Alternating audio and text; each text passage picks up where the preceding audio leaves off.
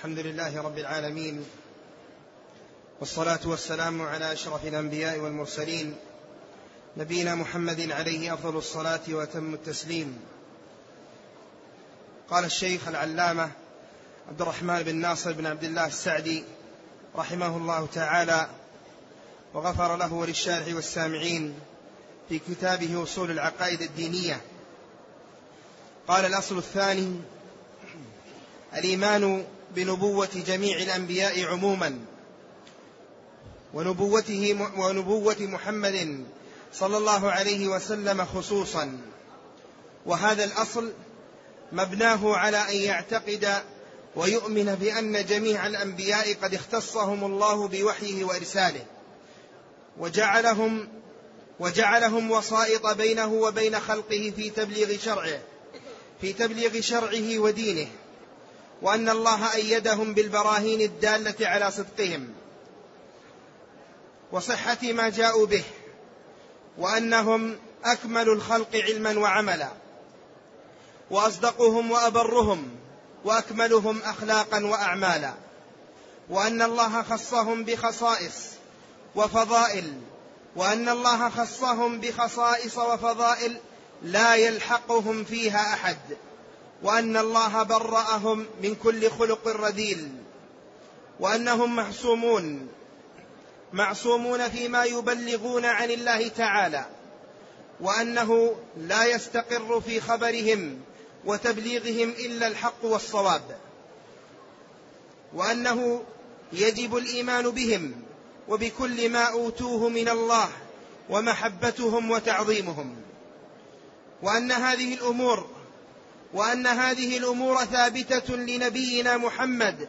صلى الله عليه وسلم على أكمل الوجوه وأنه يجب معرفة جميع ما جاء به من الشرع جملة وتفصيلا والإيمان به والإيمان بذلك والتزام طاعته في كل شيء بتصديق خبره وامتثال أمره واجتناب نهيه.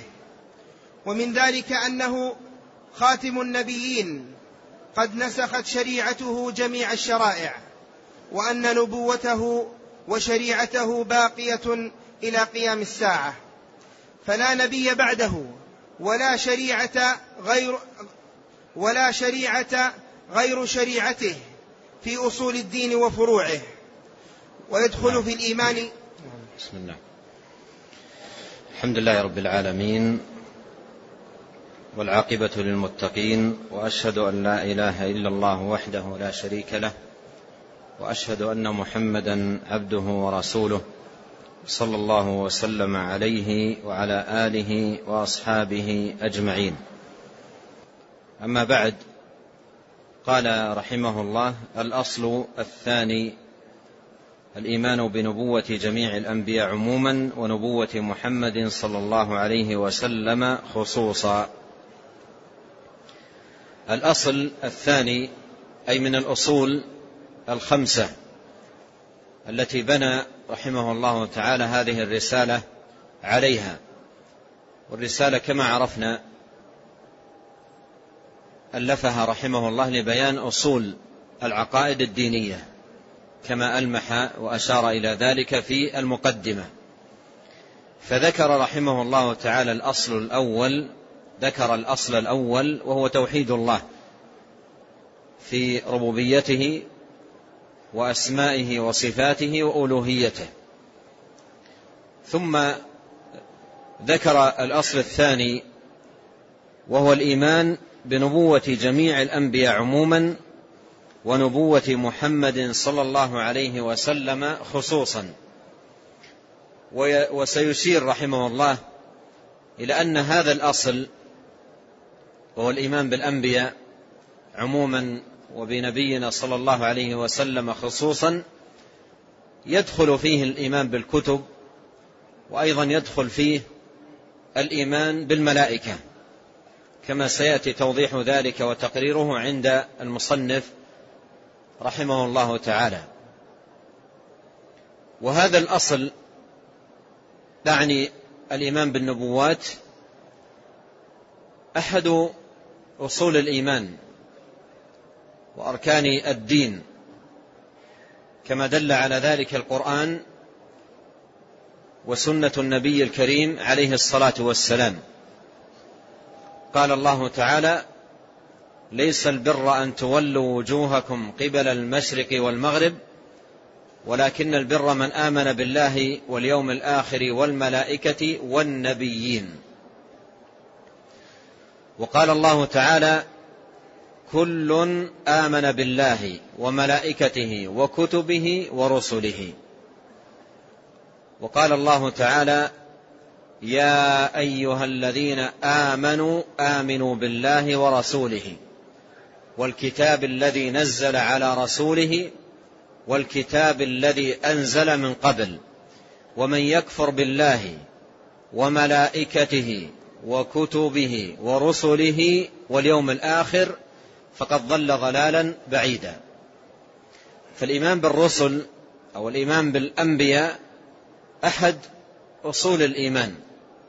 وفي حديث جبريل المشهور قال أخبرني عن الإيمان قال أن تؤمن بالله وملائكته وكتبه ورسله واليوم الآخر وأن تؤمن بالقدر خيره وشره.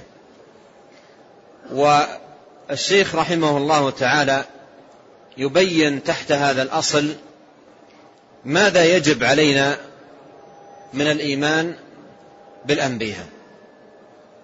ماذا يجب علينا من الإيمان بالأنبياء؟ أو الإيمان بالأنبياء عموما وبنبينا صلى الله عليه وسلم خصوصا ماذا يعني؟ وما الأمور التي يتطلبها هذا الإيمان. قال رحمه الله وهذا الأصل مبناه على أن يعتقد ويؤمن بأن جميع الأنبياء قد اختصهم الله بوحيه وإرساله وجعلهم وسائط بينه وبين خلقه في في تبليغ شرعه ودينه. وأن الله أيدهم بالبراهين الدالة على صدقهم وصحة ما جاءوا به. إلى آخر ما ذكر. قوله رحمه الله مبناه على أن يعتقد ويؤمن بأن جميع الأنبياء أي من أولهم إلى آخرهم وأولهم نوح عليه السلام فهو أول رسول بعثه الله جل وعلا إلى أهل الأرض وآخرهم محمد صلى الله عليه وسلم. إنا أوحينا إليك كما أوحينا إلى نوح والنبيين من بعده. فالأنبياء عددهم كثير ويجب على المؤمن أن يؤمن بهم جميعا. من عرف اسمه منهم ومن لم يعرف اسمه. ومن عرف شيئا من أخباره أو لم يعرف شيئا من أخباره. الواجب الإيمان بكل رسول أرسله الله جل وعلا وبكل نبي بعثه الله. ونحن نعلم أن الأنبياء لم تذكر لنا أسماؤهم جميعا أو أخبارهم. منهم من قصصنا عليك ومنهم من لم نقصص عليك. فالواجب الإيمان بجميع النبيين واعتقاد أنهم أنبياء وأن الله عز وجل أرسلهم بالحق والهدى وأنه سبحانه وتعالى اختصهم واصطفاهم واجتباهم الله يصطفي من الملائكة رسلا ومن الناس. فنعتقد بأن جميع الأنبياء قد اختصهم الله بوحيه وإرساله. قد اختصهم الله بوحيه وإرساله. اختصهم أي من بين الخلائق. لأن الله سبحانه وتعالى خلق الخلائق ليعبدوه وأوجدهم سبحانه وتعالى ليطيعوه. وجعل بينه وبين الخلائق وسائط وهم الأنبياء في إبلاغ الدين. وكان من حكمته سبحانه وتعالى أن لم ينزل الوحي على الناس أجمعين. يعني لم ينزل على أفراد الناس الملائكة. وإنما اصطفى للوحي صفوة العباد وخيار الناس. فأنزل جل وعلا عليهم وحيه وجعلهم وسائط بينه وبين الناس في إبلاغ دينه في إبلاغ دينه وإبلاغ وحيه وتنزيله. قال بأن جميع الأنبياء اختصهم الله بوحيه وإرساله أي أنزل عليهم الوحي وجعلهم رسلا اختصهم بوحيه أي أنزل عليهم الوحي. وكذلك أوحينا إليك روحا من أمرنا. تنزل الملائكة والروح فيها بإذن ربهم من كل أمر. فاختصهم بالوحي. واختصهم أيضا بالإرسال بأن جعلهم رسل للناس يبلغون دين الله. كما قال الله سبحانه وتعالى وما أرسلنا من قبلك من رسول ولا نبي. أرسلنا قال. وقال جل وعلا ولقد بعثنا في كل أمة رسولا وهو بالمعنى نفسه. فاختصهم الله بالوحي أي بأن أنزل عليهم وحيه الحكيم واختصهم بأن جعلهم رسل بينه وبين العباد يبلغون دين الله. وكانت مهمة الأنبياء البلاغ. مهمة الأنبياء والرسل البلاغ وما على الرسول إلا البلاغ فهم يبلغون. يا أيها الرسول بلغ هذه مهمة الرسول أن يبلغ الوحي الذي أنزل إليه. ولهذا إذا سئل النبي عليه الصلاة والسلام عن أمر ولم يكن عنده فيه جواب من الوحي يتريث حتى يأتيه الوحي. حتى يأتيه الوحي ثم يجيب. فشأنه كما قال, قال الله ما ينطق عن الهوى إن هو إلا وحي يوحى. قال وجعلهم وسائط بينه وبين خلقه في تبليغ شرعه ودينه. وهذه مسألة مهمة للغاية. يجب أن تفهم على وجهها. وأن تعرف على بابها. وإلا فإن أناسا وأناسا زلت بهم أفهام في هذا الباب. فالأنبياء وسائط. الأنبياء وسائط بين الله وبين خلقه في إبلاغ الشرع والدين. في إبلاغ الشرع والدين. بمعنى أن دين الله لا سبيل إلى معرفته إلا من طريق الأنبياء. لا سبيل إلى معرفته إلا من طريق الأنبياء. دين الله الذي رضيه لعباده ولا يقبل منهم دينا سواه هو الدين الذي بعث, بعث به سبحانه وتعالى أنبياءه ورسله. فلا سبيل إلى معرفة دين الله الذي رضيه ولا يقبل من العباد دينا سواه إلا من طريق النبيين. فهم وسائط بين الحق جل شأنه والخلق في إبلاغ الدين والشرع. في إبلاغ الدين والشرع. وليسوا وسائط بين الله جل وعلا وعباده في العبادة. بمعنى أن الله لا يعبد إلا بواسطة. ولا يدعى إلا بواسطة. ولا تصرف له العبادة إلا بواسطة هذه عقيدة أهل الجاهلية. الذين يعبدون من دون الله ما لا يضرهم ولا ينفعهم ويقولون هؤلاء شفعاؤنا أي وسطاؤنا عند الله. وقالوا ما نعبدهم إلا ليقربونا إلى الله زلفى أي نجعلهم واسطة بيننا وبين الله يقربوننا إلى الله.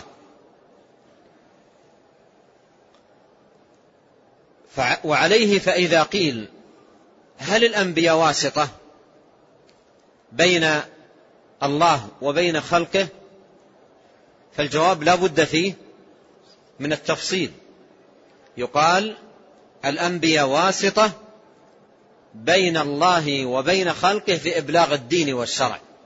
يبلغون دين الله. أما إذا أردت أن تعبد الله فاتجه إليه مباشرة. إذا أردت أن تدعو الله عز وجل فاتجه إليه مباشرة. لا تجعل بينك وبين الله واسطة بابه مفتوح للجميع. أينما كنت في الدنيا باب الله سبحانه وتعالى مفتوح. في أي وقت وأي ساعة من ليل أو نهار. وقال ربكم ادعوني أستجب لكم وإذا سألك عبادي عني فإني قريب. أجيب دعوة الداعي إذا دعان. فليستجيبوا لي وليؤمنوا بي لعلهم يرشدون.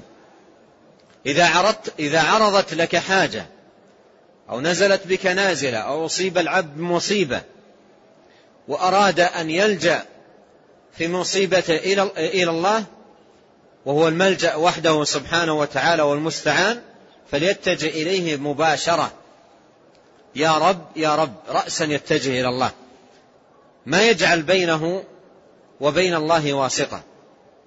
فالأنبياء واسطة في البلاغ وقد بلغوا البلاغ المبين ونصحوا أممهم وما تركوا خيرا إلا دلوا أممهم عليه ولا شرا إلا حذروهم منه.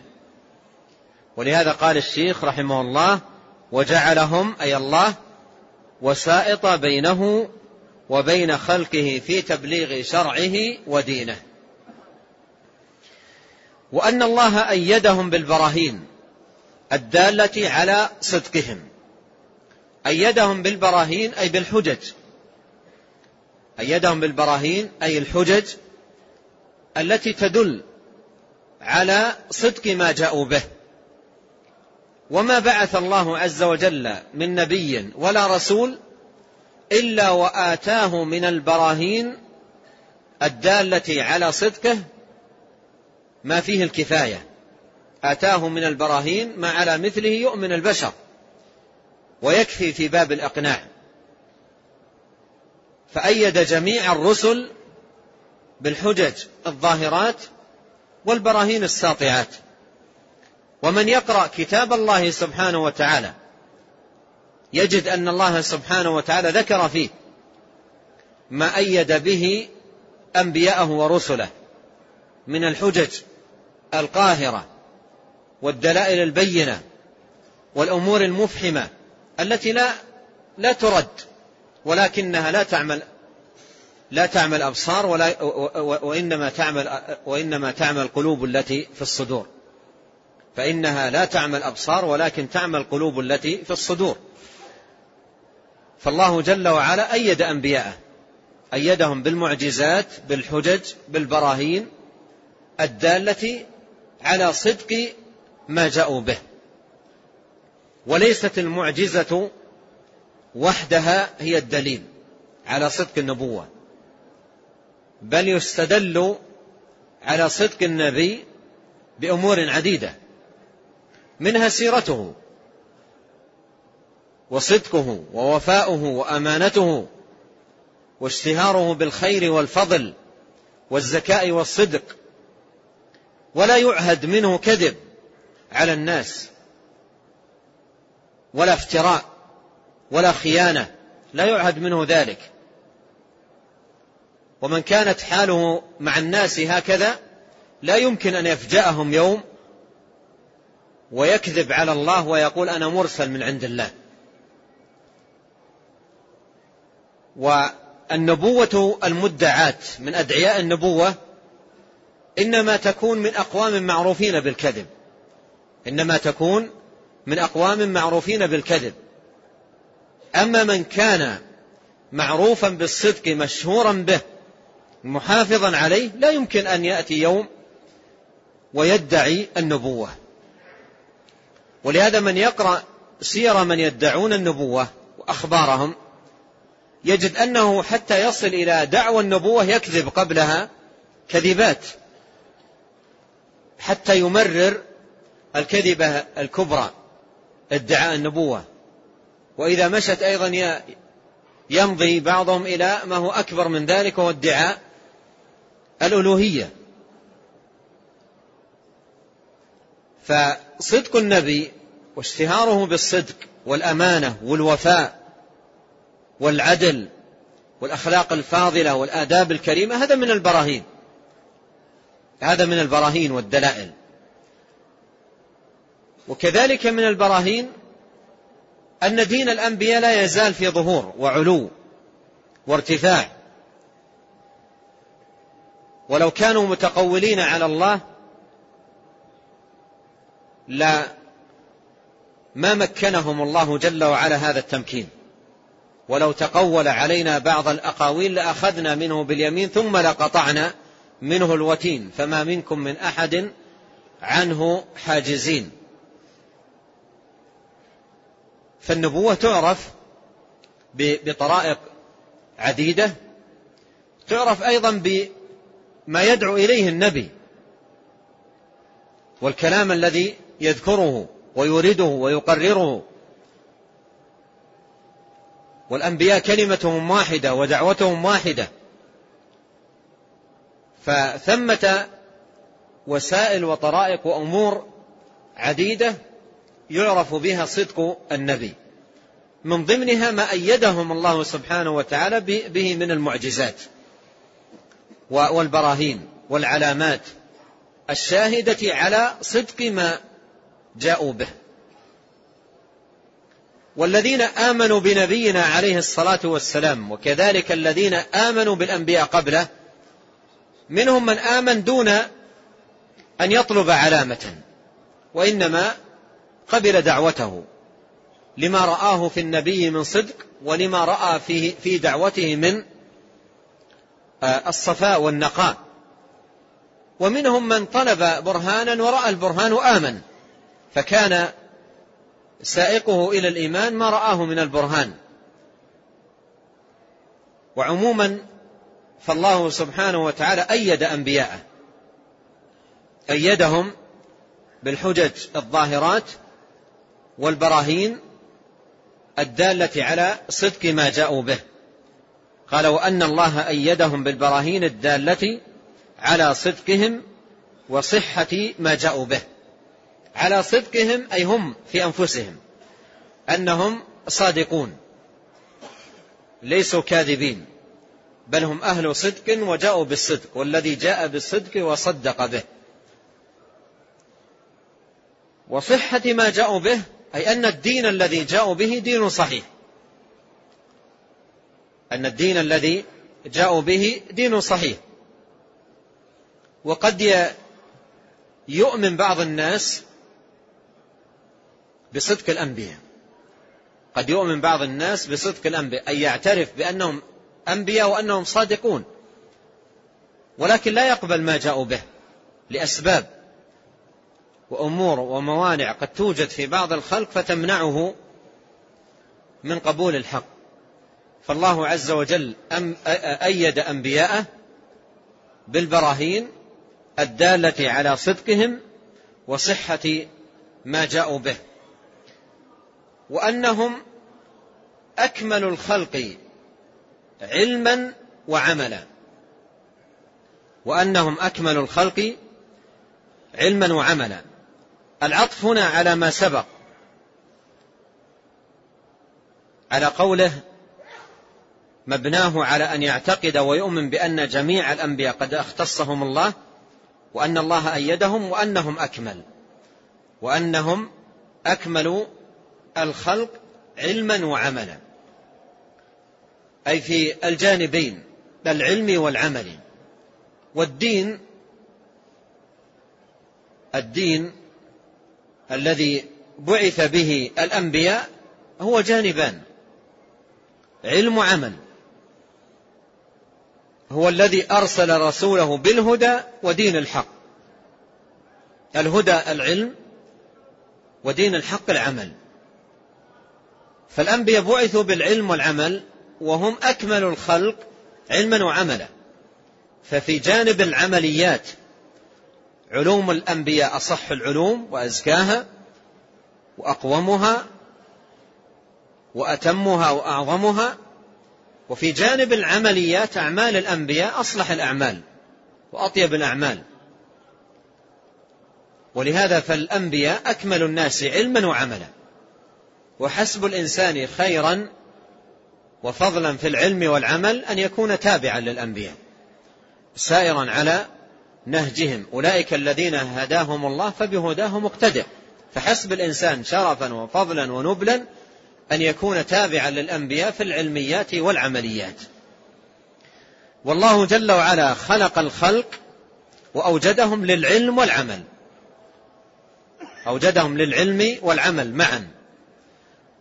أما إيجاده لهم للعلم فيدل عليه قول الله تعالى الله الذي خلق سبع سماوات ومن الأرض مثلهن يتنزل الأمر بينهن لتعلموا أن الله على كل شيء قدير وأن الله قد أحاط بكل شيء علما. قال خلق لتعلموا. وفي آية الذاريات قال وما خلقت الجن والإنس إلا ليعبدون. خلق لتعبدوا آية ذكر فيها أنه خلق لنعلم وآية ذكر فيها أنه خلق لنعبد. فدل مجموع الآيتين على أن الذي خلقنا لأجله وأوجدنا لتحقيقه علم وعمل. علم وعمل. علم بالله وبقدرته وعظمته وربوبيته وأسمائه وصفاته وبجميع ما أمرنا تبارك وتعالى بالعلم به والإيمان به وعمل. وعبادته سبحانه وتعالى على بصيرة بما شرع وبما جاء عن أنبيائه ورسله الكرام.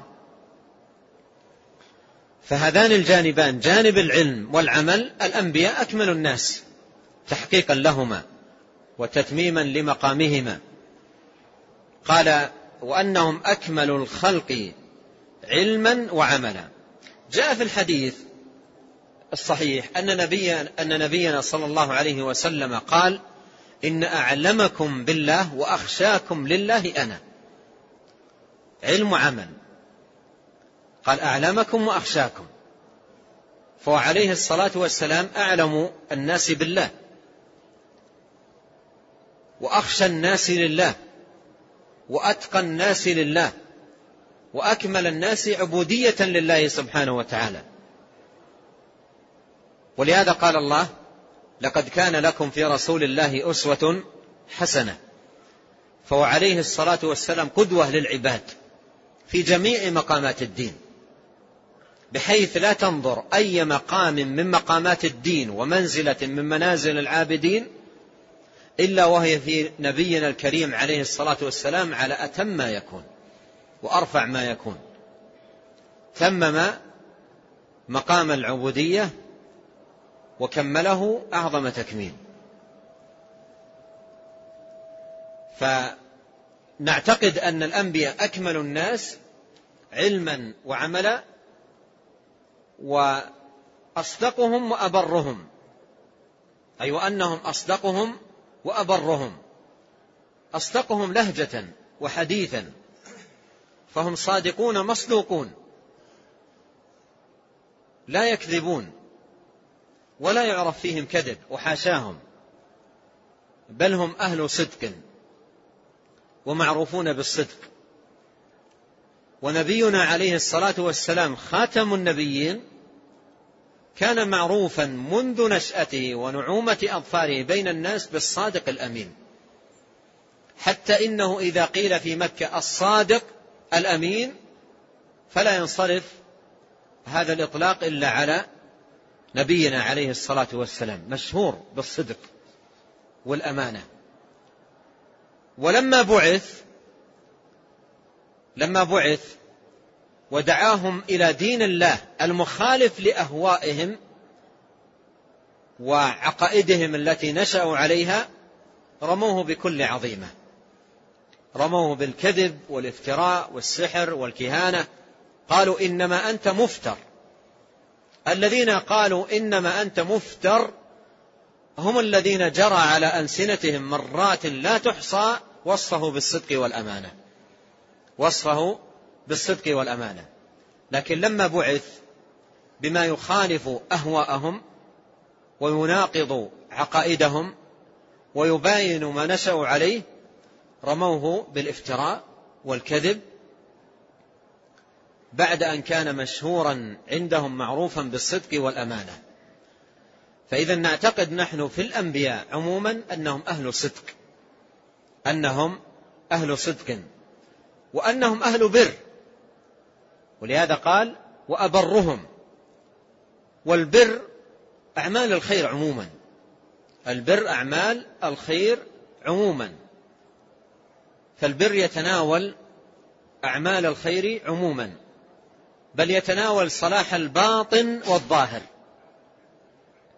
يتناول صلاح الظاهر والباطن. فقوله أبرهم تعني هذه الكلمة أن الأنبياء أصلح الناس عقيدة وعملا وخلقا. واقرأ هذا المعنى في آية البر في سورة البقرة. ليس البر أن تولوا وجوهكم قبل المشرق والمغرب ولكن البر من آمن بالله واليوم الآخر والملائكة والكتاب والنبيين. هذا أشياء هذه أشياء في القلب في الباطن. ثم ذكر الأمور التي في الظاهر وآتى المال على حبه ذوي القربى واليتامى والمساكين إلى آخر الآية. فالبر يشمل صلاح الباطن بالعقائد الصحيحة وصلاح الظاهر بالأعمال الزاكية والطاعات الفاضلة والأخلاق والآداب الكاملة. فالأنبياء أصدق الناس وأبرهم وأكملهم أخلاقا وأعمالا. وأكملهم أخلاقا وأعمالا. فأخلاق الأنبياء أكمل الأخلاق وآدابهم أكمل الآداب وأعمالهم أكمل الأعمال. وقد قال عليه الصلاة والسلام إنما بعثت لأتمم مكارم الأخلاق. وقال الله تبارك وتعالى إنك لعلى خلق عظيم. فالأنبياء أكمل الناس أدبا وخلقا وعملا. قال وأن الله خصهم بخصائص وفضائل لا يلحقهم فيها أحد. خص الأنبياء بخصائص في عقولهم في آه، آه، أخلاقهم وآدابهم في مكانتهم وفضلهم في مناقبهم وفضائلهم في خيريتهم في سابقتهم إلى الخيرات. خصهم الله جل وعلا بخصائص لا يلحقهم فيها أحد. لا يلحقهم فيها أحد. فاصطفاهم بالرسالة جعلهم رسلا وأيضا من عليهم جل وعلا بخصائص وفضائل ومناقب لا يلحقهم فيها أحد. وهكذا أيضا منازلهم في الجنة. منازلهم في الجنة. وفي الحديث لما ذكر النبي عليه الصلاة والسلام أهل الجنة وأنهم يترأون أهل الغرف. الصحابة يدركون منازل الأنبياء وأنها أعلى المنازل. قالوا تلك منازل الأنبياء لا يبلغها أحد غيرهم. فالأنبياء لهم من الخصائص والفضائل والميزات ما لا يلحقهم فيها أحد. وخص نبينا عليه الصلاة والسلام سيد ولد آدم بخصائص وميزات لا يلحقه فيها أحد. لا من الأنبياء والمرسلين فضلا عن أحد من غير الأنبياء والمرسلين. وهو عليه الصلاة والسلام سيد الأولين والآخرين. كما قال عليه الصلاة والسلام أنا سيد ولد آدم ولا فخر. وقال في الوسيلة قال هي منزلة في الجنة لا تنبغي إلا لواحد من عباد الله وأرجو أن أكون أنا هو. فخص الله جل وعلا أنبياءه بفضائل وخصائص لا يلحقهم فيها أحد. قال وأن الله برأهم من كل خلق رذيل. برأهم أي نزههم وطهرهم ونقاهم من كل خلق رديء فالأنبياء لا يعرفون لا يعرفون بشيء من الأخلاق الرذيلة. والأوصاف السيئة والخلال الذميمة لا يعرفون بشيء من ذلك. برأهم الله سبحانه وتعالى ونزههم من أن يكون أحد منهم متصفا بشيء من ذلك. قال وأن الله برأهم من كل خلق رذيل وأنهم معصومون فيما يبلغون عن الله تعالى وأنهم معصومون فيما يبلغون عن الله تعالى. أي عصمهم جل وعلا من أن يخطئوا في إبلاغ الدين. بأن يقولوا شيئا ينسبونه إلى الله أو يقولون قال الله والله لم يقل هذا عصمهم الله من ذلك. فهم معصومون فيما يبلغون عن الله تبارك وتعالى. فلا يقع نبي من الأنبياء في خطأ في الوحي. لا لا يخطئ. بل بلاغ الوحي حصل من الأنبياء تاما وافيا كاملا بدون خطأ وبدون زلل. لأن رب العالمين سبحانه وتعالى عصمهم. عصمهم من ذلك وبرأهم من ذلك. وعصمهم من الوقوع في كبائر الذنوب ورذائل الأخلاق وسفسافها. برأهم من ذلك ونزههم من ذلك كما تقدم. ومن أن يصروا على شيء من الصغائر. فهذا مقام الأنبياء صلوات الله وسلامه عليهم أجمعين ومما يجب أن نعتقده فيهم. قال وأنهم معصومون فيما يبلغون عن الله تعالى وأنه لا يستقر في خبرهم وتبليغهم إلا الحق والصواب. وهذا أيضا يلتحق في باب عصمة الأنبياء. لا يستقر في خبرهم وتبليغهم إلا الحق والصواب. وهذا من عصمة الله تبارك وتعالى لهم فيما يبلغون أن عصمهم من من الخطأ وأيضا لا يستقر في أخبار الأنبياء آه، وما يبلغونه عن الله تبارك وتعالى إلا الحق والصواب. قال وأنه يجب الإيمان بهم أي كلهم أجمعين. فالإيمان بالأنبياء جميعا من أولهم إلى آخرهم ركن من أركان الإيمان وأصل من أصول الدين. قال كل آمن بالله وملائكته وكتبه ورسله. كل أي من المؤمنين. آمن بالله وملائكته وكتبه ورسله. لا نفرق بين أحد من رسله بأن نؤمن ببعض ولا نؤمن ببعض. فالإيمان بجميع النبيين والمرسلين أصل من أصول الإيمان. ويجب على المسلم أن يؤمن بأنبياء الله تبارك وتعالى كلهم. من عرفنا اسمه في القرآن ومن لم نعرفه ومن عرفنا شيئا من تفاصيل حياته ومن لم نعرف. ولهذا قال العلماء يجب الإيمان بالأنبياء جميعا إجمالا فيما أجمل وتفصيلا فيما فصل. بمعنى أن من ذكر لنا خبره تفصيلا في القرآن والسنة نؤمن به تفصيلا كما ورد. ومن لم يذكر لنا خبره تفصيلا آمنا به إجمالا.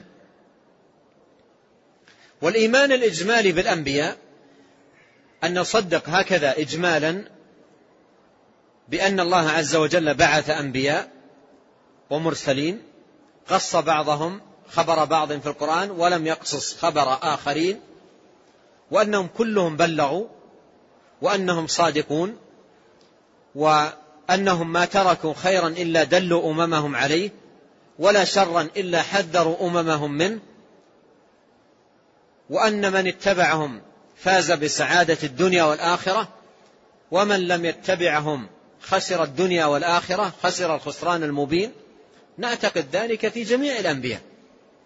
ومن علمنا تفصيله أو تفصيل سيرته أو شيئا من أخباره وما جاء به هذا نؤمن به أيضا تفصيلا كما ورد. كما ورد وكما جاء عن آه وكما جاء عنهم في كتاب ربنا أو سنة نبينا صلوات الله وسلامه عليه. قال وأنه يجب الإيمان بهم وبكل ما أوتوه من الله وبكل ما أوتوه أي أوحي إليهم. من الله. بكل ما تنزل عليهم من الوحي. وقل آمنت بما أنزل الله من كتاب. هذا معنى قوله وبكل ما أوحوه أو أوتوه من الله. وقل آمنت بما أنزل الله من كتاب. أي آمن بكل كتاب أنزل على أي نبي. فنؤمن بكل ما أوتوه. من الله تبارك وتعالى. وأن الذي أوتوه من الله هو ماذا؟ الحق والهدى والشفاء والصلاح وهداية الخلائق. وبكل ما أوتوه من الله. ومحبتهم وتعظيمهم. أي ويجب محبتهم وتعظيمهم. معطوف على قوله يجب الإيمان بهم. أي ويجب محبتهم وتعظيمهم. يجب محبة الأنبياء لأن الأنبياء هم صفة خلق الله وخيار الناس وهم أحب العباد إلى الله وأقربهم إليه منزلة وأعلاهم عنده مكانة. فيجب محبة أنبياء الله أجمعين دون تفريق بين نبي ونبي. خلاف الأمم الضالة وأرباب الأديان الباطلة الذين يفرقون بين الأنبياء. أما العقيدة آه، الصحيحة في الأنبياء فهي أن نؤمن بالأنبياء أجمعين وأنهم كلهم دعاة حق وهدى وأنهم رسل الله وأنهم بلغوا دين الله وأن الواجب على الأمم اتباعهم. لا نفرق بين نبي ونبي. ونحبهم أجمعين. ونحبهم أجمعين. فهذا من العقيدة الواجبة تجاه الأنبياء. وأن نعظمهم. وأن نعظم الأنبياء. والمراد بتعظيم الأنبياء أي التعظيم اللائق بهم. أي التعظيم اللائق بهم واللائق بمقام الأنبياء. أما أن يعظم الأنبياء تعظيما لا يليق بالأنبياء بأن يرفع الأنبياء فوق مقامهم وينزلهم فوق منازلهم فهذا باطل. فهذا باطل وضلال. فالمراد بتعظيم الأنبياء أي تعظيمهم التعظيم اللائق بهم دون غلو. لا تغلوا في دينكم. إياكم والغلو. فالأنبياء مطلوب تعظيمهم ولكن يكون تعظيمهم في حدود الشرع مضبوطا بضوابط الكتاب والسنة. وهنا ينبغي أن يعلم أن هلاك كثير من الناس من باب التعظيم الغير منضبط. ينبغي هنا أن يعلم أن هلاك كثير من الناس من باب التعظيم غير المنضبط أي غير المنضبط بضابط الكتاب والسنة. قال عبد الرحمن ابن مهدي أو عبد الله بن المبارك قال وهل هلك من هلك إلا من جهة التعظيم؟ وهل هلك من هلك إلا من جهة التعظيم؟ فالتعظيم غير المنضبط بضابط الكتاب والسنة هلاك لكثير من الناس. يعظم نبيا أو يعظم وليا ويمضي في التعظيم إلى أن يرفع النبي أو الولي منزلة فوق منزلته. ولهذا جاء في الحديث أن نبينا عليه الصلاة والسلام قال ما أحب أن تنزلوني فوق منزلة التي أنزلني الله, الله إياها. ما أحب أن تنزلوني فوق منزلة التي أنزلني الله إياها. المنزلة التي أنزله الله إياها عبد ورسول. إنما أنا عبد فقول عبد الله ورسوله. فإذا أعطي فوق منزلته التي أنزله الله إياها بأن أضيف إليه شيء من خصائص الله أو شيء من حقوق الله فهذا لا يرضاه هو ولا يرضاه رب العالمين. سبحانه وتعالى. ويخرج بذلك الإنسان من نطاق التعظيم المقبول المطلوب إلى نطاق الغلو المذموم المردود. فيدخل في قوله تعالى لا تغلوا في دينكم وقوله عليه الصلاة والسلام إياكم والغلو فإذا مسألة التعظيم للأنبياء مطلوبة وينبغي أن يعظم الأنبياء وأن يجل الأنبياء وأن تعرف أقدار الأنبياء لتؤمنوا بالله ورسوله وتعزروه وتوقروه. مطلوب توقير الأنبياء. وتعظيم الأنبياء مطلوب. وإجلال الأنبياء واحترام الأنبياء مطلوب. وإكرام الأنبياء مطلوب. وليس من تعظيمهم وإكرامهم أن يعطوا شيئا من خصائص الله. لأن بعض الناس من باب التعظيم للأنبياء أو للأولياء يعطيهم شيء من خصائص من خصائص الله تبارك وتعالى. فيقع في الباطل بل يقع في الكفر والشرك. نعم يقع في الكفر والشرك من جهة التعظيم. يريد أن يعظم النبي فيكفر. يعطيه من خصائص الله أو من حقوق الله فيكفر. لأن الله سبحانه وتعالى رب العالمين لأن الله سبحانه وتعالى رب العالمين لا يرضى أن تعطى شيء من حقوقه لغيره أو شيء من خصائصه لغيره لا لملائكة ولا لأنبياء ولا لغيرهم. حقوق الله لله وخصائص الله خصائص الله لله جل وعلا. فالذي يعظم الأنبياء بحيث يعطيهم شيء من خصائص الله أو حقوق الله سبحانه وتعالى هذا لا يرضاه الله. قرأت مرة في مجلة قصيدة يمدح فيها أحدهم نبينا عليه الصلاة والسلام عنوان القصيدة محمد ثم بدأ في المدائح. قال هو الأول والآخر محمد هو الظاهر والباطن محمد. وهل هلك من هلك إلا من جهة التعظيم؟ محمد عليه الصلاة والسلام الذي قال فيه هذا القائل هذه المقالة كان صلى الله عليه وسلم إذا أوى إلى فراشه لينام كل ليلة يقول اللهم رب السماوات السبع ورب الأرض ورب العرش العظيم ربنا ورب كل شيء ومليكه فالق الحب والنوى منزل التوراة والإنجيل والقرآن أعوذ بك من شر كل دابة أنت آخذ بناصيتها اللهم أنت الأول فليس قبلك شيء وأنت الآخر فليس بعدك شيء وأنت الظاهر فليس فوقك شيء وأنت الباطن فليس دونك شيء. اقض عني الدين وأغنني من الفقر.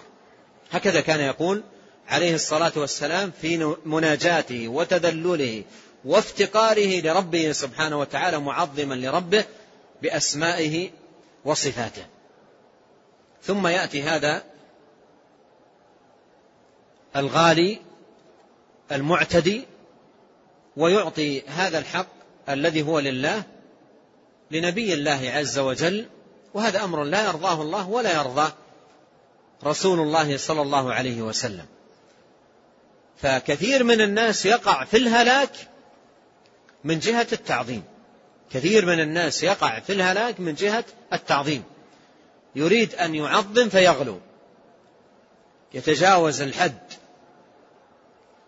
وقد قال عليه الصلاة والسلام وهذا فيه شاهد لكلام آه، آه، للكلام المتقدم وهل هلك من هلك إلا من جهة التعظيم؟ قال عليه الصلاة والسلام إياكم والغلو فإنما أهلك من كان قبلكم الغلو في الدين. الغلو في الدين والتعظيم الذي يتجاوز به الحد وهو غلو هذا مهلك للإنسان. ربما يوقعه في الشرك الصراح والكفر البواح. ولهذا ينبغي أن يتقي الله المسلم ويضع الأمور مواضعها وينزلها منازلها. دون غلو ولا جفاء ودون إفراط ولا تفريط. وكذلك جعلناكم أمة وسطا لتكونوا شهداء على الناس ويكون الرسول عليكم شهيدا. وخيار الأمور أوساطها لا تفريطها ولا إفراطها. قال وأن هذه الأمور ثابتة لنبينا محمد صلى الله عليه وسلم على أكمل الوجوه. أن هذه الأمور الإشارة هنا إلى ما سبق أن ذكره في الأنبياء عموما. من أنهم أكمل الخلق علما وعملا وأصدقهم وأبرهم وأنهم خصهم الله بفضائل وأنهم معصومون ووجوب الإيمان بهم وبما أوتوا به إلى آخره. هذه كلها ثابتة لنبينا محمد صلى الله عليه وسلم على أكمل الوجوه. على أكمل الوجوه. ويزيد عليه الصلاة والسلام في هذا الباب أنه قال وأنه يجب معرفة جميع ما جاء به من الشرع جملة وتفصيلا. وأنه يجب معرفة جميع ما جاء به من الشرع جملة وتفصيلا والإيمان بذلك. الإيمان بما جاء به عليه الصلاة والسلام جملة وتفصيلا مطلوب من كل مسلم. عامي ومتعلم ذكر أو أنثى يجب على الجميع أن يكون مؤمنا بكل ما جاء به النبي عليه الصلاة والسلام. يعلن الإيمان بكل ما جاء به الرسول صلى الله عليه وسلم. وأنه عليه الصلاة والسلام لم يأتي إلا بالحق والهدى. وأن كل ما جاء به يجب الإيمان به وتصديقه وعدم إنكار أو تكذيب شيء من ذلك. هذا واجب على الجميع. وأما المعرفة معرفة ما جاء به النبي عليه الصلاة والسلام معرفة ما جاء به النبي عليه الصلاة والسلام فالمعرفة أو العلم بما جاء به صلى الله عليه وسلم منقسمة إلى فرض عين وفرض كفاية. منقسمة إلى فرض عين وفرض كفاية. فرض العين هي واجبة على كل آه على كل على الجميع كما قال الشيخ رحمه الله. واجبة على الجميع. وفرض الكفاية ليس واجبا على الجميع وإنما هو واجب على آحاد من الأمة يقومون بهذا الأمر. فإن لم يقم به أحد أثموا جميعا. لكن طالما أن ثمة من هو قائم بهذا الأمر متعلم له فالإثم يسقط عن الباقين ويسمى هذا النوع من العلم فرض كفائي. فرض كفائي. ومن علوم الشريعة من هو فرض ما هو فرض عين. ما هو فرض عين.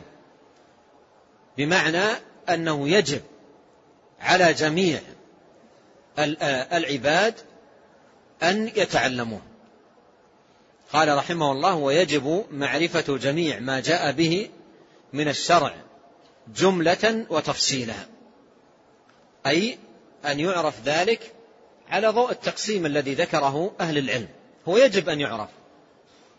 والمعرفة التفصيلية للشرائع هذه واجبة على وجوبا كفائيا على من يكرمهم الله سبحانه وتعالى بالفقه في في دينه والإمامة في دينه. والجانب الآخر من العلوم وهو الواجب العيني هذا يجب على الجميع على جميع الناس على جميع المكلفين ذكورا وإناثا. يقول شيخ الإسلام بن تيمية رحمة الله عليه في كتابه درء تعارض العقل والنقل في المجلد الأول منه قال لا ريب أنه يجب على كل أحد أن يؤمن بما جاء به الرسول صلى الله عليه وسلم إيمانا عاما مجملا. ولا ريب أن معرفة ما جاء به الرسول على التفصيل فرض على الكفاية. أعيد الجملة. قال لا ريب أنه يجب على كل أحد أن يؤمن بما جاء به الرسول إيمانا عاما مجملا ولا ريب أن معرفة ما جاء به الرسول صلى الله عليه وسلم على التفصيل فرض على الكفاية. ولكلامه رحمه الله تتمة مهمة يحسن مطالعتها في كتابه درء تعارض العقل والنقل. وعبارة شيخ الإسلام التي قرأت أدق من آه، العبارة التي آه، ذكرها الشيخ رحمه الله تعالى. قال وأنه يجب معرفة جميع ما جاء به من الشرع جملة وتفصيلا والإيمان بذلك والتزام طاعته في كل شيء. والتزام طاعته في كل شيء. أن يكون المسلم بينه وبين نفسه ملتزم ملتزم بأن يطيع الرسول عليه الصلاة والسلام. بحيث يكون دائما مهيأ مع هذا الالتزام دائما مهيأ للقبول. غير الملتزم لما جاء به الرسول إذا عرض عليه كلام الرسول عليه الصلاة والسلام يبدأ في مساومة في مساومة مع نفسه هل يقبل أو لا يقبل. وهذه حال عدد من الناس ليس ملتزم. ليس ملتزما بما جاء به الرسول عليه الصلاة والسلام. ولهذا هذه العبارة مهمة جدا في حق المسلم. قال والتزام طاعته في كل شيء. والتزام طاعته في كل شيء. بحيث أنك تكون مهيأ للاستجابة والانقياد.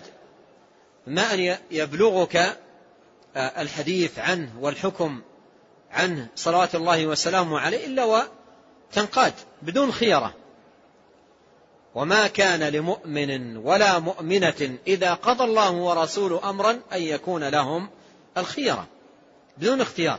تكون دائما متهيئ لالتزام طاعته عليه الصلاة والسلام. لا تنظر إلى نفسك تقبل أو لا أو تشاور أحد يوافق لك أو لا يوافق. إمامك رسول الله عليه الصلاة والسلام هو الإمام الأعظم صلى الله عليه وسلم وهو الأسوة. لقد كان لكم في رسول الله أسوة حسنة لمن كان يرجو الله واليوم الآخر وذكر الله كثيرا. قال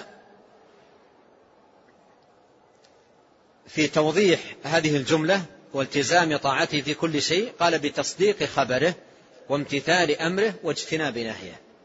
هذه ثلاثة أمور. ولا يكون من أهل الشهادة بأنه رسول الله إلا من يلتزم قبول هذه الأمور الثلاثة والوفاء بها. تصديق خبره وامتثال أمره واجتناب نهيه. لماذا؟ لأنه صلى الله عليه وسلم رسول. والله يقول وما أرسلنا من رسول إلا ليطاع. والذي جاء به عليه الصلاة والسلام إجمالا لا يخرج عن ثلاث. والذي جاء به صلى الله عليه وسلم إجمالا لا يخرج عن ثلاث. أوامر ونواهي وأخبار. هذا مجمل ما جاء به. صلوات الله وسلامه عليه. أوامر أمر بالتوحيد أمر بالصلاة أمر بالصيام أمر بالزكاة أمر بالبر أمر بالإحسان أمر بالصدق أمر بالوفاء. ونواهي نهى عن الشرك وعن القتل وعن الزنا وعن السرقة وعن الكذب وعن الغش وعن الخيانة إلى غير ذلك مما نهى عنه صلوات الله والسلام عليه. وأخبار أخبر عن أسماء الله وعن صفاته وعن اليوم الآخر وعن الملائكة وعن أخبار الأولين وعن أخبار اللاحقين. ذكر أخبار كثيرة. هذا خلاصة ما جاء به. فإذا قال العبد أشهد أن محمد رسول الله يلزمه على هذه الشهادة أن يصدق الأخبار وأن يمتثل الأوامر وأن ينتهي عن النواهي. هذا مقتضى ولازم شهادة أن محمدا رسول الله. ولهذا قال شيخ الإسلام محمد بن عبد الوهاب رحمه الله في كتابه الأصول الثلاثة في بيان معنى أشهد أن محمد رسول الله قال طاعته فيما أمر وتصديقه فيما أخبر والانتهاء عما نهى عنه وزجر وأن لا يعبد الله إلا بما شرع. قال ومن ذلك الإشارة في قوله من ذلك راجع إلى ما يجب علينا معرفته والإيمان به تجاه نبينا عليه الصلاة والسلام. قال ومن ذلك أنه خاتم النبيين فلا نبي بعده ولا رسول. قد دل على ذلك القرآن والسنة والإجماع. قال الله تعالى ما كان محمد أبا أحد من رجالكم ولكن رسول الله وخاتم النبيين. وثبت عنه صلى الله عليه وسلم في الصحيحين وغيرهما أنه قال آه، لا نبي بعدي. أنه قال لا نبي بعدي. وهذا اللفظ رواه عنه غير واحد من الصحابة رضي الله عنهم. فهو عليه الصلاة والسلام لا نبي بعده ولا رسول به ختمت النبوات والرسالات. وكتابه القرآن الكريم خاتم الكتب المنزلة. ومن ذلك أنه خاتم النبيين قد نسخت شريعته جميع الشرائع. قد نسخت شريعته جميع الشرائع. فالشرائع التي قبله الشريعة التي أنزلت على موسى وعلى عيسى وعلى إبراهيم وعلى غيرهم عليهم صلوات الله وسلامه أجمعين كلها نسخت بشريعة محمد عليه الصلاة والسلام لأن شريعته وكتابه مهيمنة على الشرائع التي قبله. وكتابه ناسخ للكتب التي قبله وللشرائع التي قبله. فبعد مبعثه عليه الصلاة والسلام لا شريعة إلا شريعته ولا يقبل الله عز وجل دينا غير دينه. ولهذا جاء في الحديث الصحيح أنه عليه الصلاة والسلام قال والذي نفسي بيده لا يسمع بي يهودي ولا نصراني من هذه الأمة ثم لا يؤمن بالذي جئت به إلا كان حقا على الله أن يدخله النار. والذي نفسي بيده لا يسمع بي يهودي ولا نصراني من هذه الأمة يعني أمة الدعوة كل من بعث فيهم. عليه الصلاة والسلام ثم لا يؤمن بالذي جئت به إلا كان حقا على الله أن يدخله النار.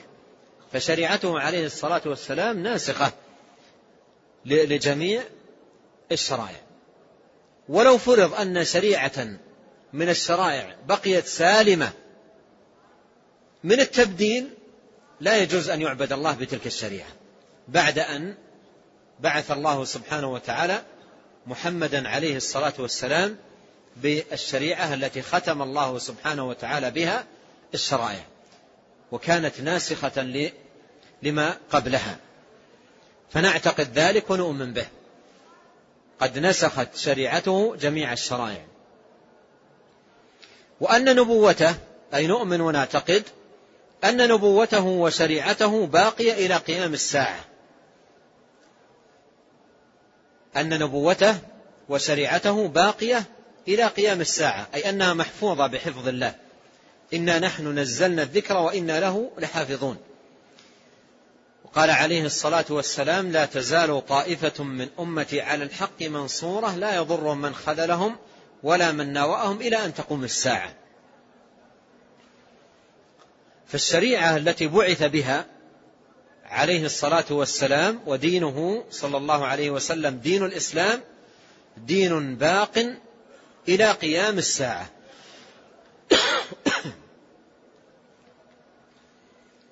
قال فلا نبي بعده. قال فلا نبي بعده. أي لا يبعث الله سبحانه وتعالى بعده نبيا. لأنه عليه الصلاة والسلام كما أخبر الله خاتم النبيين. فلا يبعث الله سبحانه وتعالى نبيا بعده. ونزول عيسى آخر الزمان ليس معارضا لقوله خاتم النبيين ولا لقول نبينا عليه الصلاة والسلام ولا نبي بعده. لأن عيسى ينزل آخر الزمان حاكما بشريعة نبينا محمد صلى الله عليه وسلم. حاكما بالقرآن حاكما بشريعة نبينا عليه الصلاة والسلام. فلا يعتبر نبيا بعث بشريعة بعد نبينا عليه الصلاة والسلام. لأن الشرائع ختمت بشريعة محمد عليه الصلاة والسلام والأنبياء ختموا به صلوات الله وسلامه عليه ونزول عيسى عليه السلام ليس بعثا لنبي ولا أيضا نزولا لشريعة جديدة. قال فلا نبي بعده ولا شريعة غير شريعته في أصول الدين وفروعه. لا شريعة غير شريعته في أصول الدين وفروعه. فالشريعة التي بعث بها عقيدة وعبادة هي دين الله إلى أن تقوم الساعة. ولا يقبل الله سبحانه وتعالى من العباد دينا سواه. ومما ينبغي أن يعلم هنا أن باب الأصول أصول الدين والعقائد الشأن فيه عند الأنبياء واحد متفق عليه بين الأنبياء أجمعين. ولهذا قال العلماء العقائد ليس فيها نسخ. العقائد ليس فيها نسخ. لا في لا بين شريعة نبي ولا نبي ولا أيضا في شريعة النبي الواحد. العقيدة لا تنسخ.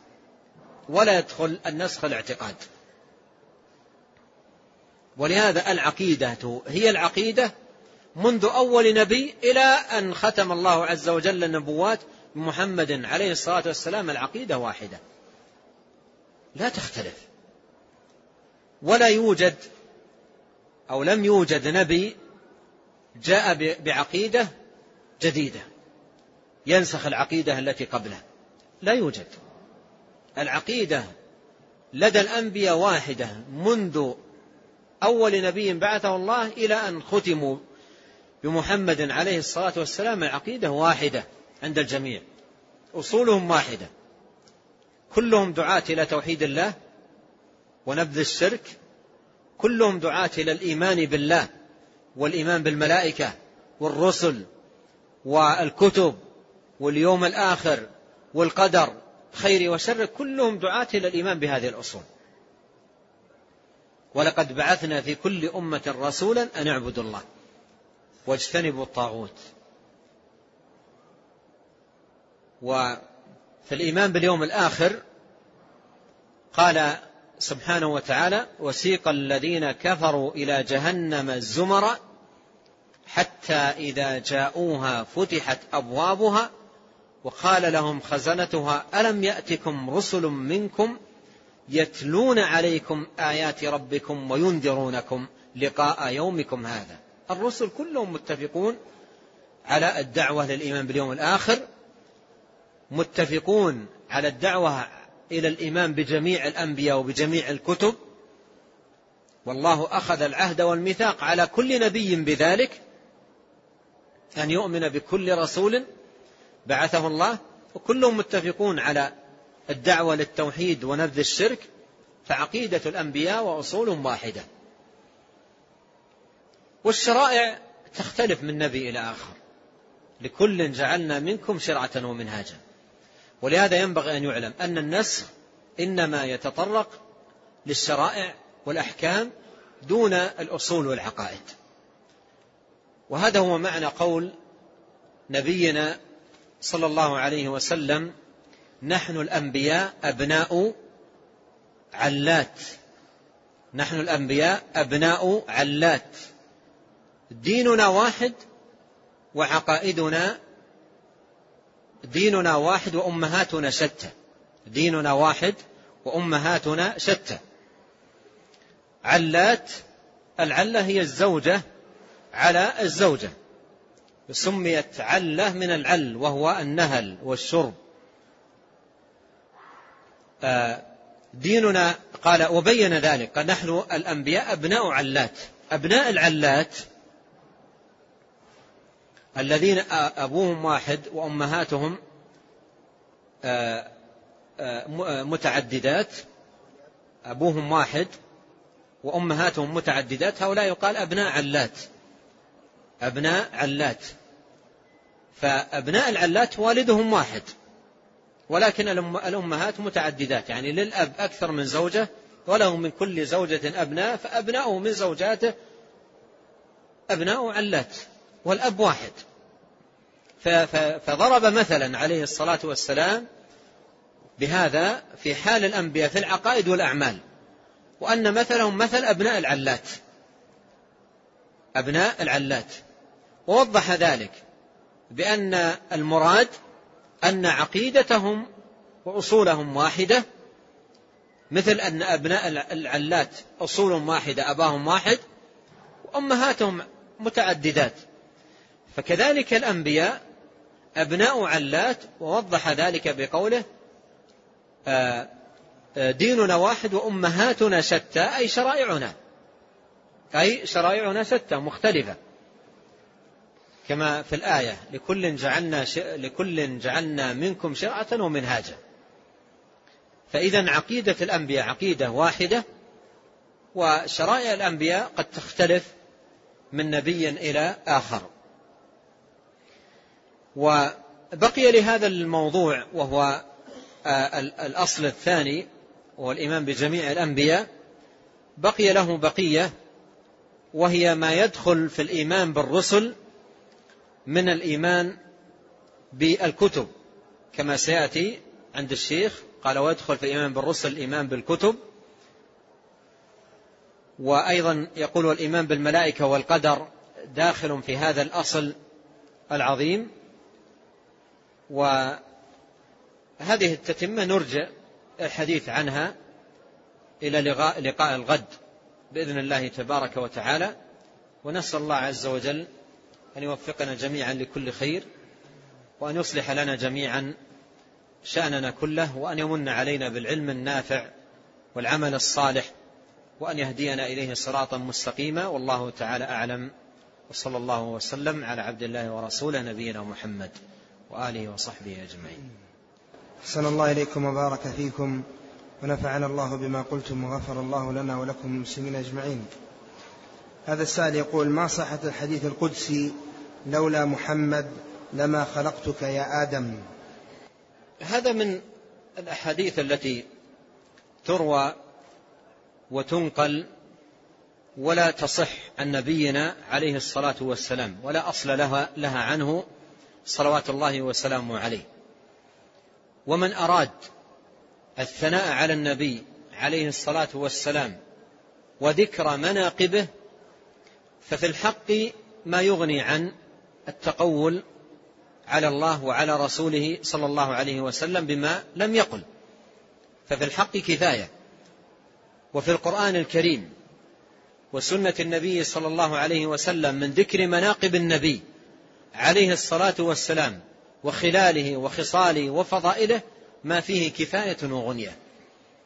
ومن أسف فإن بعض الناس يعول على هذه الأشياء التي لا أصل لها ولا أساس ويدع الأشياء الصحيحة الثابتة في كتاب الله وسنة نبيه عليه الصلاة والسلام. وهذا كله إضافة إلى ما فيه من رواية المختلق ورواية ما لا أصل له ونسبة ذلك إلى النبي عليه الصلاة والسلام ففيه أيضا غلو في النبي عليه الصلاة والسلام. نعم.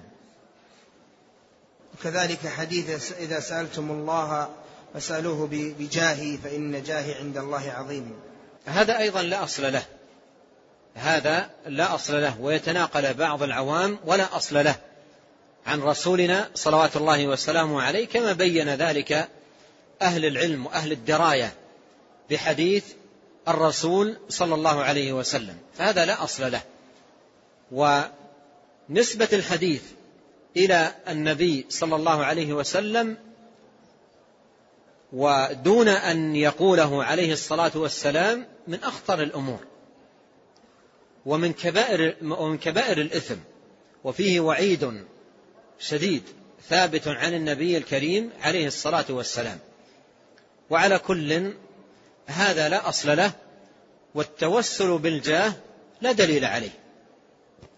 السنة القرآن والسنة بين بين لنا فيهما أنواع الوسائل المشروعة وهي التوسل إلى الله بأسمائه وصفاته والتوسل إلى الله سبحانه وتعالى بالأعمال الصالحة والطاعات الزاكية. هذا دل عليه الدلائل من الكتاب والسنة. أما التوسل بالجاه والمكانة والمنزلة فهذا لا دليل على مشروعيته في هدي نبينا صلى الله عليه وسلم.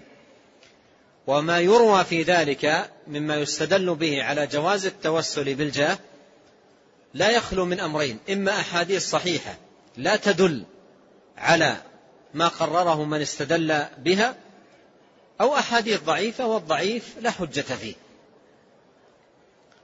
ونحن نعتقد أن جاه نبينا عليه الصلاة والسلام خير جاه. ومنزلته عليه الصلاة والسلام خير منزلة. لكن لا نعبد الله جل وعلا إلا بما شرع وبما دل عليه الدليل من كتاب الله وسنة نبيه صلى الله عليه وسلم. ولا نعلم دليلا صحيحا ثابتا عن الرسول الكريم عليه الصلاة والسلام يجيز التوسل بالجاه بارك الله فيكم. هذا السائل يقول هل تجوز الصلاة في المساجد التي فيها قبور بعض الصالحين. آخر ما سمع من نبينا عليه الصلاة والسلام قبل وفاته بلحظات يسيرة قوله لعنة الله على اليهود والنصارى اتخذوا قبور أنبيائهم مساجد فهذا الأمر فيه لعن ليس بالأمر الهين وهذا الحديث لم ينسخ. لم ينسخ لأنه بعده بلحظات مات عليه الصلاة والسلام. بعض الصحابة سمعه منه صلى الله عليه وسلم قبل أن يموت بخمس وعائشة رضي الله عنها سمعته منه في أنفاسه الأخيرة ولحظاته الأخيرة. فتكرر على لسان النبي صلى الله عليه وسلم هذا في لحظاته الأخيرة. يحذر أمته عليه الصلاة والسلام من ما صنعه اليهود والنصارى قال اتخذوا قبور أنبيائهم وصالحين مساجد. واتخاذ القبور قبور الأنبياء والصالحين مساجد بأحد أمرين. بأحد أمرين. بالبناء عليها يعني يأتي إلى القبر ويبني عليه مسجد. وبتحري الصلاة عنده. يذهب إلى إلى عند القبر ويتحرى الصلاة عنده ويقول الصلاة عند القبر أفضل. فهذان كلاهما من اتخاذ قبور الأنبياء مساجد وهذا مما حذر منه النبي عليه الصلاة والسلام. وينبغي أن يعلم أن قبر نبينا عليه الصلاة والسلام لم يدفن في مسجده. أو, أو, أو ينبغي أن يعلم أن نبينا عليه الصلاة والسلام لم يدفن حين مات في مسجده وإنما دفن كما هو معلوم ومتقرر في حجرة عائشة. وحجرة عائشة رضي الله عنها وأرضاها خارج المسجد. كانت عائشة رضي الله عنها تقيم فيها وتسكن فيها وتحيض فيها ويأتيها النبي صلى الله عليه وسلم فيها ليست داخل المسجد. فلم يدفن عليه الصلاة والسلام في المسجد وإنما دفن صلوات الله وسلامه عليه في حجرة عائشة. ولهذا استدلال بعض الناس بقبر النبي صلى الله عليه وسلم استدلال غير صحيح لأنك إذا نظرت إلى أصل الأمر وأساس المسألة فهو عليه الصلاة والسلام لم يدفن في آه، آه، في المسجد وإنما دفن في حجرة عائشة خارج المسجد. وبقي على هذا الحال في زمن الخلفاء الراشدين كلهم ثم بعد ذلك في زمن بني أمية حصلت توسعة وبقيت على حالها. وفضيلة مسجد نبينا عليه الصلاة والسلام باقية ثابتة. صلاة في مسجد هذا خير من ألف صلاة فيما سواه إلا المسجد الحرام. نعم. هذا يسأل عن حديث تعرض علي أعمالكم وأنا في قبري وما كان منها فما كان منها من ذنوب استغفرت لكم وما كان من خير استبشرت أو كما قال. وأيضا يستدل بهذا الحديث على جواز الاستشفاع به صلى الله عليه وسلم بعد موته. هذا الحديث بين أهل التحقيق والدراية بحديثه عليه الصلاة والسلام أنه حديث غير صحيح حديث ضعيف لم يثبت عن الرسول الكريم صلى الله عليه وسلم. فلا يحتج به لضعفه ولعدم ثبوته عن النبي صلى الله عليه وسلم. هذا من جانب. وما ورد في هذا الحديث هو قول تعرض علي أعمالكم فما كان فيها من حق حمدت الله وما كان آه، من خلاف ذلك أو غير ذلك استغفرت الله لكم هذا إضافة إلى كونه قد ورد في هذا الحديث الضعيف فهو مخالف لما ثبت في صحيح البخاري. مخالف لما ثبت في صحيح البخاري. أصح كتاب بعد كتاب الله. ففيه من حديث عائشة رضي الله عنها أن النبي صلى الله عليه وسلم قال لها إن كان ذاك وأنا حي استغفرت لك. إن كان ذاك وأنا حي استغفرت لك. ماذا يستفاد من قوله عليه الصلاة والسلام والحديث في صحيح البخاري؟ إن كان ذاك وأنا حي استغفرت لك. ماذا يستفاد منه؟ يعني ماذا يستفاد من تقييد الأمر بحياته؟ إن كان ذاك وأنا حي. ماذا يستفاد من تقييد هذا الأمر بحياته؟ أنه بعد وفاته لا يستغفر لأحد. ويدل على ذلك عموم قوله عليه الصلاة والسلام إذا مات ابن آدم انقطع عمله إلا من ثلاث. فهذا حديث عام وبخصوصه هو صلى الله عليه وسلم جاء هذا الحديث الصحيح الثابت في صحيح البخاري. قال لأم المؤمنين عائشة رضي الله عنها إن كان ذاك وأنا حي استغفرت لك.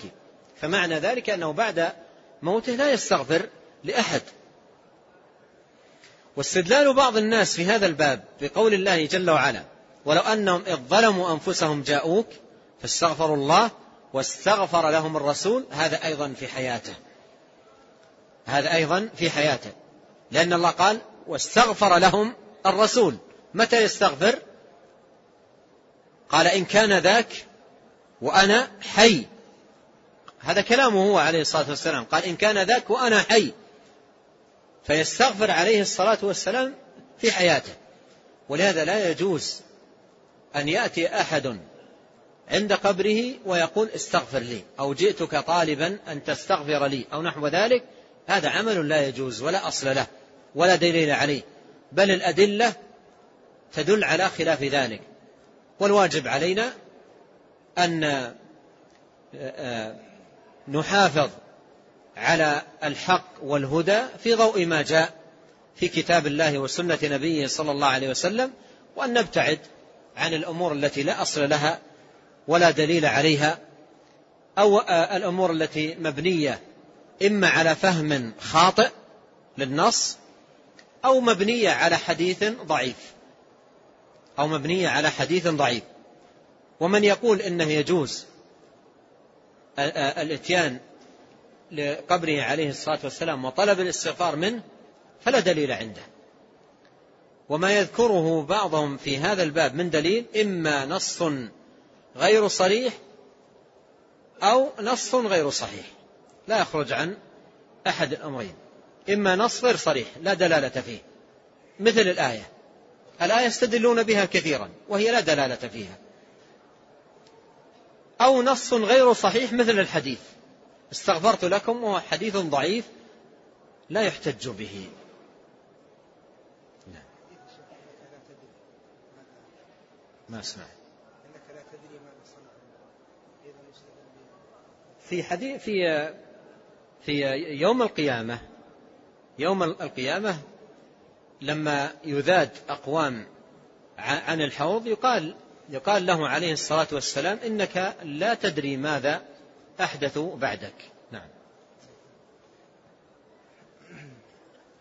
هذا السائل يقول رجل كان والده كافر ومرض الوالد وقبل وفاته سأله ولده هل تعترف أن لا إله إلا الله؟ قال نعم. ثم قال له وهل تعترف أن محمد رسول الله؟ قال نعم. ثم مات الوالد. هل هذا يدل على أنه قد أسلم؟ وإن كان إن كان الأمر كذلك هل يصلى عليه صلاة الغائب؟ صلاة الغائب لأنه دفن كما يدفن الكفار.